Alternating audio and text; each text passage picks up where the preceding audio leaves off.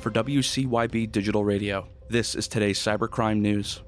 Millions of dollars of high-value NFTs, including rare Bored Ape and Mutant Ape Yacht Club tokens, were stolen in a major hack of peer-to-peer trading platform NFT Trader, according to The Block. The company confirmed that old smart contracts were attacked. As a result, they are advising users to promptly revoke any previously granted permissions to these smart contracts.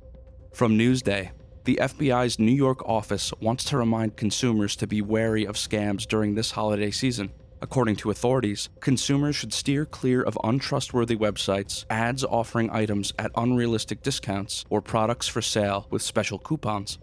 The Times of Israel reports that an Israeli-linked hacking group called Gonjeshke Darande has paralyzed gas stations in Iran via a cyber attack. The group claims their actions are a response to the aggressive activities in the Islamic Republic and its proxies in the region.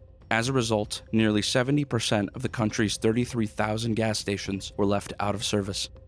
A marketing team at Cox Media Group, a leading media corporation, claims to have the ability to monitor ambient conversations of consumers by utilizing embedded microphones in smartphones, smart TVs, and other devices, according to 404 Media. Officials confirm that this data is collected and utilized for targeted advertising campaigns.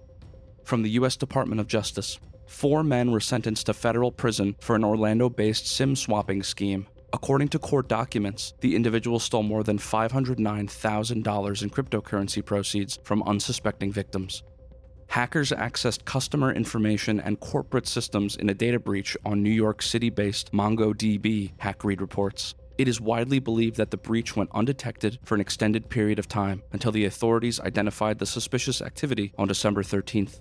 Reporting for Cybercrime Radio, I'm Sam White. For more information on the latest news in cybercrime and cybersecurity, visit cybercrimewire.com. The daily news is brought to you by Evolution Equity Partners, an international venture capital investor partnering with exceptional entrepreneurs to develop market-leading cybersecurity and enterprise software companies. Learn more at evolutionequity.com.